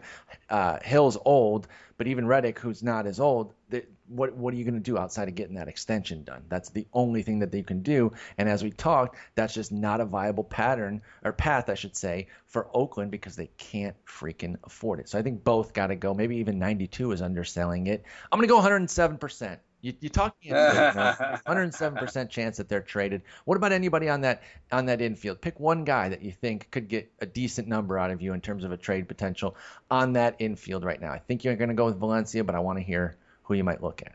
Well, the weird thing is there are all these rumors that Danny Valencia doesn't isn't getting any any love. Apparently, and people hate that guy. I guess so, but I haven't like he seemed fine to me. He's been yeah. He we talked out. about it last He's episode. not a guy who hangs out by himself. He hangs out with people. Uh, I don't know. I haven't seen it. In terms of what's going on in the field, though, he's been playing as a DH first baseman versus lefties mostly recently. Um, that's uh, that's he's he's definitely seen a hit in playing time. Uh, let's see, just going back, he's a DH, 1B, RF, 1B, PH, 1B, 1B, DH. So he's basically splitting time with Yonder Alonso, and I guess he came up and stole time, right? yeah, I guess they must have at some point just decided they didn't like the defensive metrics from him at third base. So now you're talking about like probably a guy who needs to go to an AL team Mm. uh, where he can be DH one B. Uh, if the White Sox were buying, you know, I could get into that. Um, Yeah, my, my Tigers don't have an opening. Um, yeah, else I right. could see a lot of big slugging dudes. plus, they need a lefty at bat anyway. If the if the Tigers were getting just- a bat, Astros has picked up Bregman, and they're played him at DH a little bit Mhm. and, and They- third they don't base. have And a spot. Valbuena, I think, will nurse his hamstring back to health and as the DH probably. I don't I Uh, don't see a spot in the American League. Sox have a pretty good DH. Baltimore have done him have done that. bef- Baltimore and Toronto have done that before with him, and they don't have an opening. Baltimore's kind of interesting if they if they think they can hide him out there in the outfield. I mean, they they, They- were in on Melvin Upton for some reason. Well, and they so- do put Trumbo out there. At least Melvin Upton can play defense. right. So I think Baltimore is an interesting idea. I mean, it's obviously not going to cost much. No. I mean, there was a rumor he was going to get DFA'd. So Again, like this, yeah, right. So I think I think we put the number at let's say if we're going to say instead of trade, he's going to change teams. he, Uh, he could also be an August guy, right? I bet he'd pass through. Right. I think so. Yeah. So if we're going to say trade teams, I'll put it up at ninety percent too. Okay. you know, if we're talking about tr- like a trade, maybe it's a little lower because maybe nobody really wants him. He could be the, f Uh, the first guy to get m- moved in back-to-back years despite a freaking 864 and 832 OPS totals. Yeah, I mean, just maybe maybe maybe he is a dick. I don't know. I just haven't. I talked to him. It was fine. you got know, I more know he connects than I do, but that that's one of the things that I've heard is that He talks to other guys like they like so. There's a group there that talks to each other about things like spin rates and and uh, and uh, you know exit velocity, and he's in it. You know, like I, when I was talking to Jed Lowrie about this stuff, he was like, "Yeah, I was just talking to Danny Valencia and Billy Butler. So these are guys that everyone hates, and yet they're sitting around talking about, you know, uh, you know, launch angles and stuff. I could see Billy Butler spends more time by himself. Um, you know, he's kind of like older. He gets paid a lot more than everybody. He's not, you know, he's like the only guy who got a three-year contract in that whole locker room, such an interesting dynamic. The, the, and the clubhouse. And he like physically looks terrible. you know, like he just like physically doesn't look like a baseball player. And then sometimes he'll come out and like give advice to other te- uh, players, and they're kind of like, "What?" Like, who are you again? He's like, come on, dudes, go look at my 20, uh, 2009 to 2013. I was a freaking monster. Get off my back. Uh, would he win if if Valencia was out of town? Would Billy Butler play more? Yeah, I guess. shop him, or Would we care? Red, Ryan Healy then would like have a lock on that job. Maybe even I know Smolinski's a lefty killer, but maybe they'd just give him more time to see if he can evolve. Uh, No, I think Smolinski's like playing more often. So yeah, I think Smolinski is. They'd be looking at Smolinski to see if they want him for next year. they're hoping he can do a Valencia. Remember, Valencia was a lefty killer all these years and Yeah. finally figured out how to hit righties a little bit. Um, if if Smolinski could do that, that'd be huge because then he could be more of a full time guy. And he's Max still, Muncy. oh, I mean these these sweet players, I'm man. You, you, really not yeah, I'm- Max I- Muncy. I gotta end the podcast so I can go pick up all these studs you're talking about. You know, yeah, there's no There's no winner here. They said they were sticking with Ryan Madson. I don't know if anybody's like paying a, a, a ransom for a three a guy who's under contract at a good number for three years, but isn't been awesome recently. Um, he could go if Ryan Madson goes. I think it's Ryan Bill. Dull, yeah, definitely has to be. Little's not even healthy, and uh, He could get I mean, to do could it. go to Axford to be super cheap, but I don't know, maybe Axford. May- but I, I would I personally say Dull than Axford if Madson goes. What's your number on Madson? My number on Madson is, if you're hearing that they're not looking to move, I'm gonna say 57%. Still over 50, but not like a month ago. I would have said 77%. Right, right. So I've cut it because he's also I'm going to go around forty percent. I think that the Chapman deal was uh, actually a market chiller because nobody wants to. You know, there's some sort of market being set almost. Yes, Madson's not Chapman, but Sure. the, the market was pushed so far. Yeah, but even what's that- commensurate for for a Madsen who has a couple years was probably still too much for people based on that Chapman deal. I hear what you're saying. Yeah, exactly. And based on that, and look at that. Uh, look at the deal today for it was for a reliever. Demeritte went for a reliever. Um, by the way, I'm saying demerit because uh, you know people get demerits, but I should maybe get a demerit because it might be demerit. I don't know. Oh, I thought it was demerit too. So I'm, I'm, I, we we stand together on that one. Let's jump over to Philly quickly. But just just real quick, the, the deal today was Dario Alvarez, uh, a left-handed reliever, and Lucas Harrell, who has a good curveball and might be better as a reliever. Maybe they yeah, use him. start. Maybe well, maybe they use him as a starter because their their their three, four, five starters are terrible. Yeah, they're running out. Uh, well, they need to do something a little bit bigger. Right. This so should they be the maybe supplemental move. back. Maybe Martin Perez gets two innings and Lucas Harrell gets three or whatever. But in any case, um, Harrell could be a, a reliever in the in the. So basically, they might have bought two relievers, and what they spent was a guy who has an 80% bust rate and is 22 and is in Double A and was on nobody's top 100. So. I think that's what we're going to see more of. We're going to see people, if they want a reliever, trying to find, you know, a reliever on the Phillies that won't cost People are much. looking for the know? next Sam Dyson, right? A guy who's Right, exactly. not that huge, who ended up being something and really Yeah. helped turn them around. Now, you know, he's has not been great this year, but he was See if the Phillies will give you Hector Neris yes, for less. yes, you get know. something like that. He's That's fallen on hard times. Madson, you know, who will actually cost some money, is under contract, and maybe Billy wants more. So Well, let, let's talk Phillies then, because I, I think the number, honestly, this might actually be our highest number. Jeremy Hellickson, he feels like Uh, almost yeah. uh, a 98%. Like 99, he- yeah. He's gone. So let's not even necessarily worry about Hellickson himself. Let's talk who um, who could benefit, and then we'll talk about potentially maybe some of their relievers going if there's any if there's any intrigue there for you. So Hellickson likely gone. Been a lot of talk with Miami. I think just so Miami doesn't have to face him anymore. He's decimated them this year in like three three or they four use a starts. Um, who who who could jump up? Does that mean Zach Eflin is is locked and loaded the rest of the season? It's two complete games, by the way. I know he's not great, and complete games are, are hardly a measure of anything really. They could be fluky. They're not necessarily, you know, automatic that you're a good pitcher. But th- just this month, he has two complete games. One against the Braves.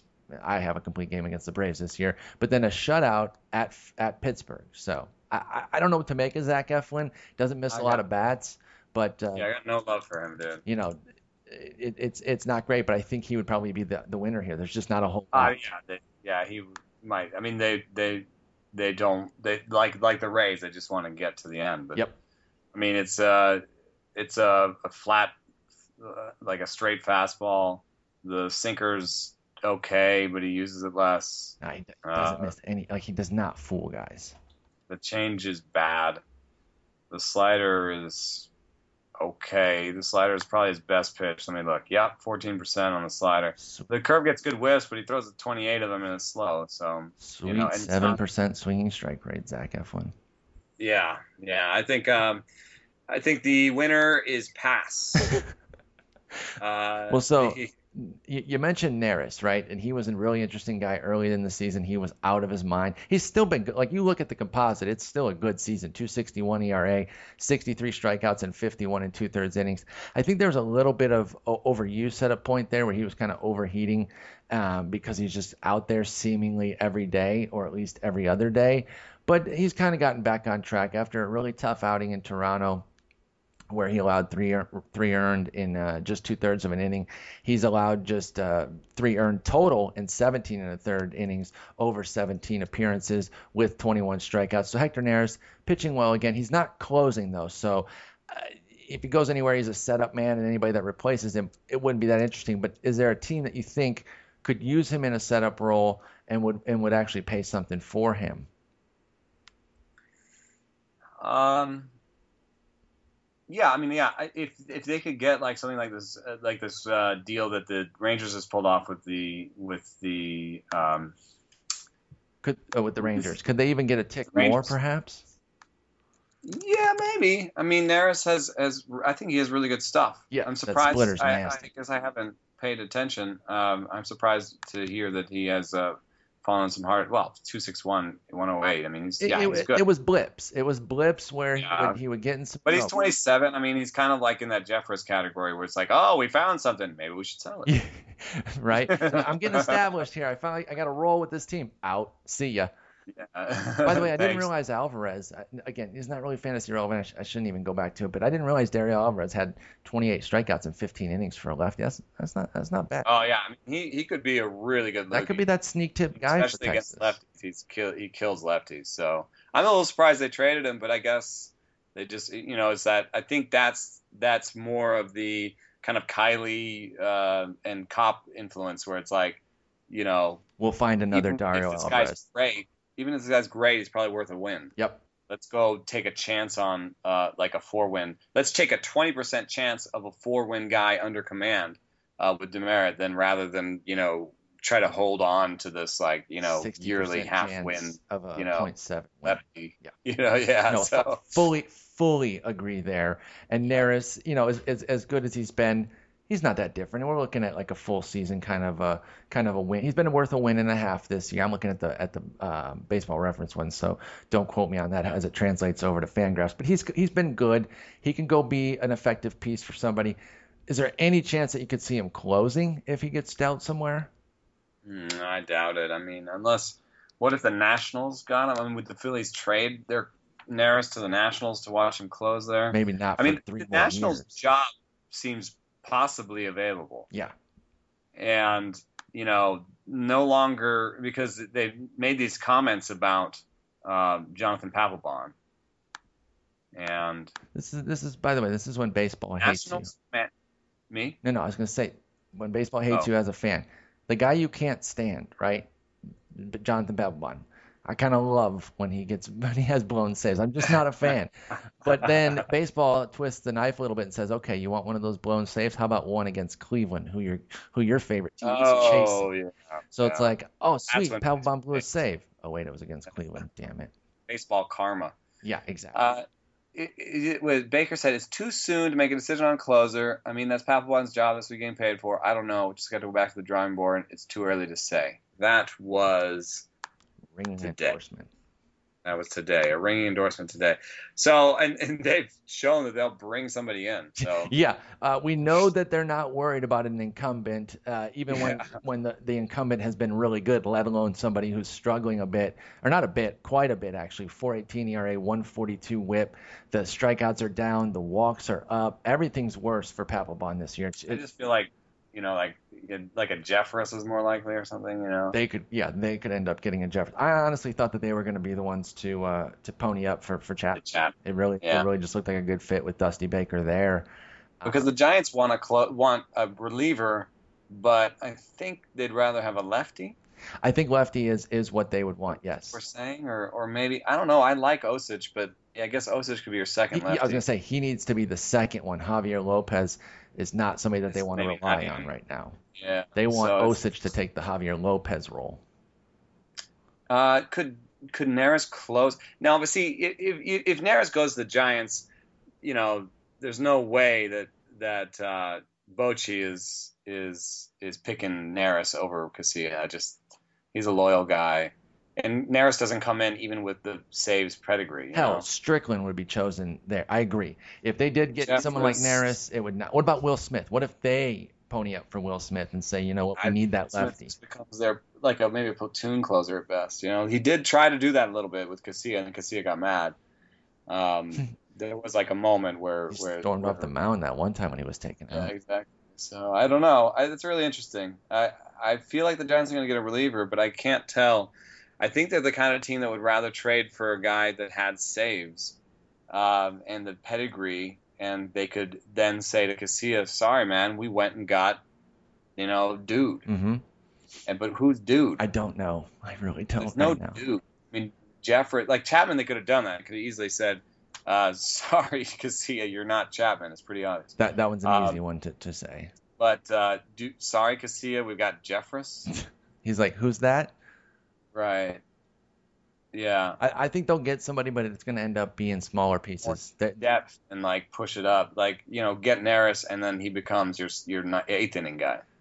Because he doesn't quite trust Strickland as much as the stuff looks good. He, you know, today I think he pitched in like the seventh or something. Dan Straily pitched well against them, by the way, today. A guy, a guy we've we've we've Boy, enjoyed at times, but uh, just can't So- find the consistency.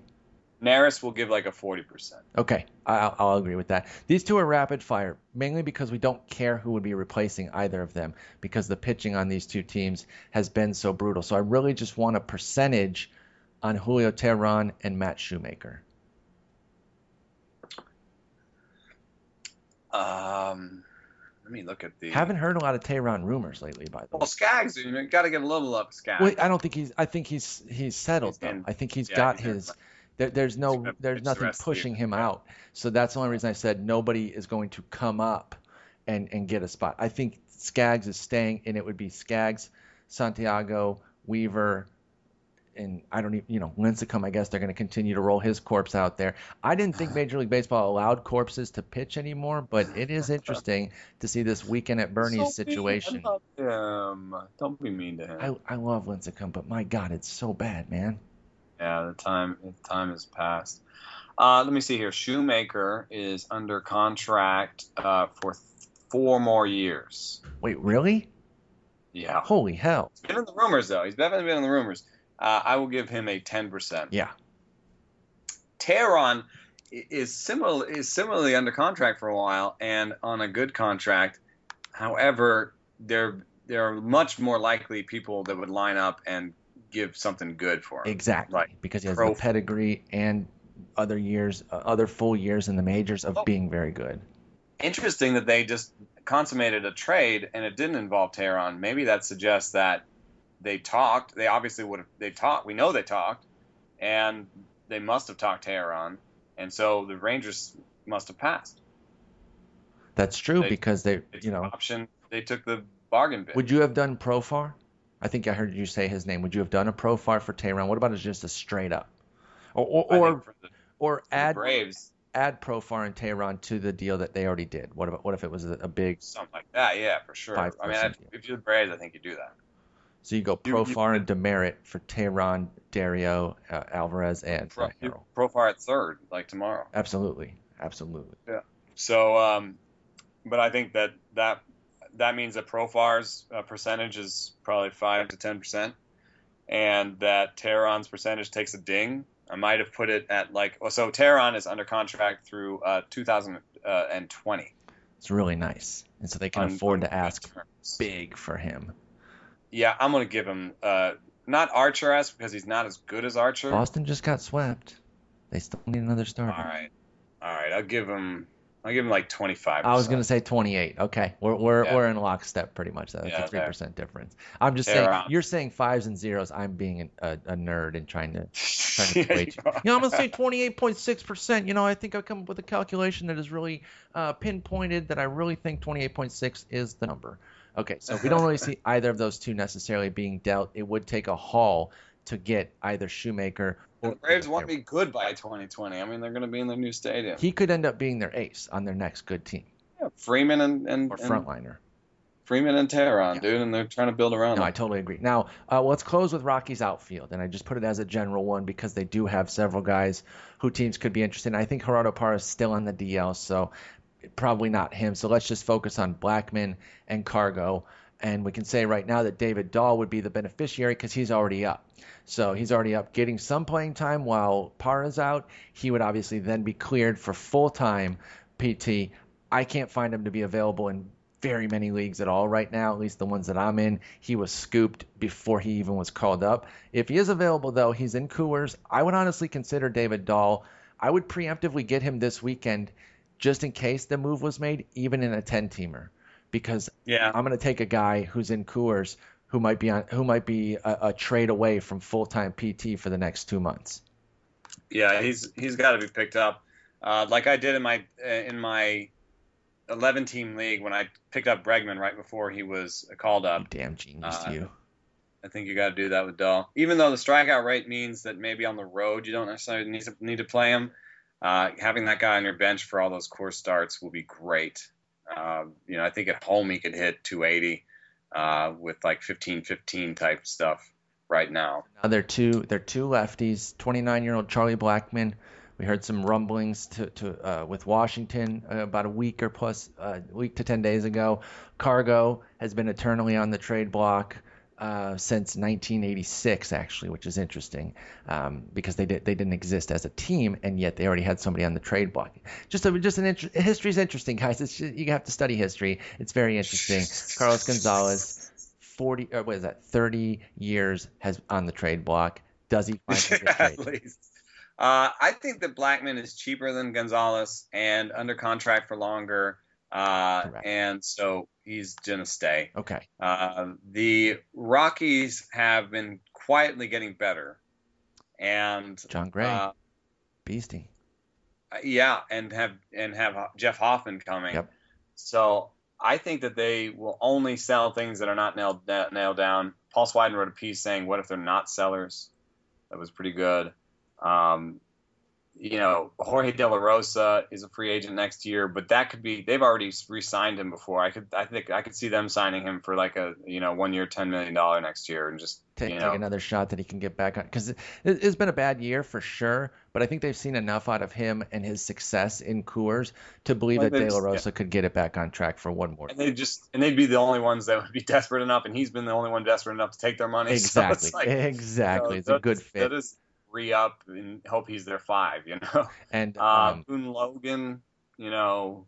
There's a lefty sure. that, that teams could There's look a at. lefty they could buy, yeah. That could you know, that could be a Giants option. He as a year plus. Yeah, I think actually Boone Logan sounds almost more like a Giant than Jake McGee. Although Jake McGee, bigger fastball, some well, closing experience. Jake McGee would cost a hell of a lot more though too, right? Even with the even with the crappy numbers that he's had this year. I think the you know, that team cannot accept, uh, cannot escape the fact that they gave up Dickerson. Although you know, it's not like Dickerson's been amazing, but they gave up a hitter, a major league young hitter for Jake McGee. So they'll want something like that, and I think nobody will match that price. Prospect so, hounds don't freak out because I don't know, I don't always know what I'm doing here with some of these prospect guys. What if Bickford and Beede would be too much? So I'm not even gonna say them. Um, Beede. I mean, if you got something what else. what if it's Beede and Beede for McGee and, and another something? What about what, what would you get both? Would you want both lefties? Would you say McGee and Logan, um, or would you say McGee and? Well, I don't love Beede, so uh, maybe I'm not the right guy to ask, but I was because I was going to go a little bit lower on their prospect list um, and, and, and, maybe go with Lucius Fox, but I think you actually like Fox. No, right? Lucius Fox is it's got too much upside for this sort of deal. Okay, well, what about Beede? I think, from- I think that internally they if they don't like Beede that much, Beede, you know, some people like him, some people don't. I think Beede could be the kind of guy that would get them something back from the Rockies. Um, and that they might just say, "Wow, you know, Beede's got like an okay sinker, but he, you know, just hasn't put up any interesting numbers in the minor leagues. Uh, I think it is Beede that goes because some people like him still. Yeah, Bickford but, would have to be a uh, like a, a Braun or Bruce. Like I, I was th- I was thinking he was only going to go in like a massive deal. Bickford is, uh, you know, some prospect hounds don't think much of him, but he's also lower, hasn't been around as long, hasn't tarnished his reputation necessarily. Sure. And uh, I think he would go in a bigger deal. So if they got something nice, Bickford, Bickford and Beede, or Bickford goes uh, instead of Beede. But I think in a smaller deal, and I think that's more likely for the Giants at this point. Uh, you know, Beede for Logan, I don't know. That's I feel like Beede for McGee might work. Beede for McGee, then they could say, you know, you guys get a real pitcher. You know, hopefully the you know they like him. They call, they talk about his sinker a lot, and maybe the you know the Rockies say, oh, we need sinkers. Um, and uh, then you get uh, you get a guy that's under control for two years that's a lefty. Yeah, I can you know I could see that maybe. but We're um, out here making deals, folks. yeah, we're, we're wheeling and dealing. I'd give uh, most Rockies under 50%, That's fair. and uh, because Carl's been on the freaking trade block forever. 30 and years. I, I think I covered that earlier. Come on, man. Right. Try to keep up. Yeah. sorry, sorry, sorry, sorry. Um, and uh, Boone Logan's not, uh, you know, on the tip of anyone's lips. I haven't even. Like, I, yeah, I haven't even time- heard anything about him. I'm Yeah. kind of surprised by that. I, f- I feel like Yeah, maybe maybe that means that someone's going to ninja him. It's not like we heard about Dario Alvarez. So. True, true. But but if he Uh, gets moved, it's not really fantasy relevance. And even if even if Logan is moved, Yeah. what about your boy out And out even of McGee, is, you know, not not fantasy That's relevant true. anymore. That's true. It's really fallen off of that. And if Estevez loses the role, I've been wrong about him. I thought he would lose it by now. Um, I think it's Ottavino that takes it. He's he's pitching really well. They've got him under contract for three years, so So they're not dealing. two two more years got at two least. more years of of They love him there, I think too, and I think he's really figured out a way to find success there. He's already off to a great start, six and He's two a thirds really good clean. teammate. He's he helped Jon Gray get better. So I think that they they watch that sort of thing. By and the they way, know about this. Jon Gray, man. I know it's only a 4.12 ERA, folks. If you're if you're kind of baseball reference scouting, you might be like, oh, well, he's not doing that well. He's No, been he's pretty good. really good this year. And if you kind of, I know that some people get really annoyed when you say if you take out this thing, but the only reason I do it is to point out the how the magnitude of awfulness of a a start or three can really damage a bottom line and give you a misperception of a guy. He got bombed out for nine earned in three and the third at St. Louis. It was even on the road, but also six in three and two thirds against Pittsburgh in his second start of the season at home. Um, so you look at those two starts there. That's 15 earned runs out of 45. It's almost 33% of the earned runs he's given up this year in seven innings of work. Seven of his 102 and two thirds, and so that's only seven percent of his innings this season.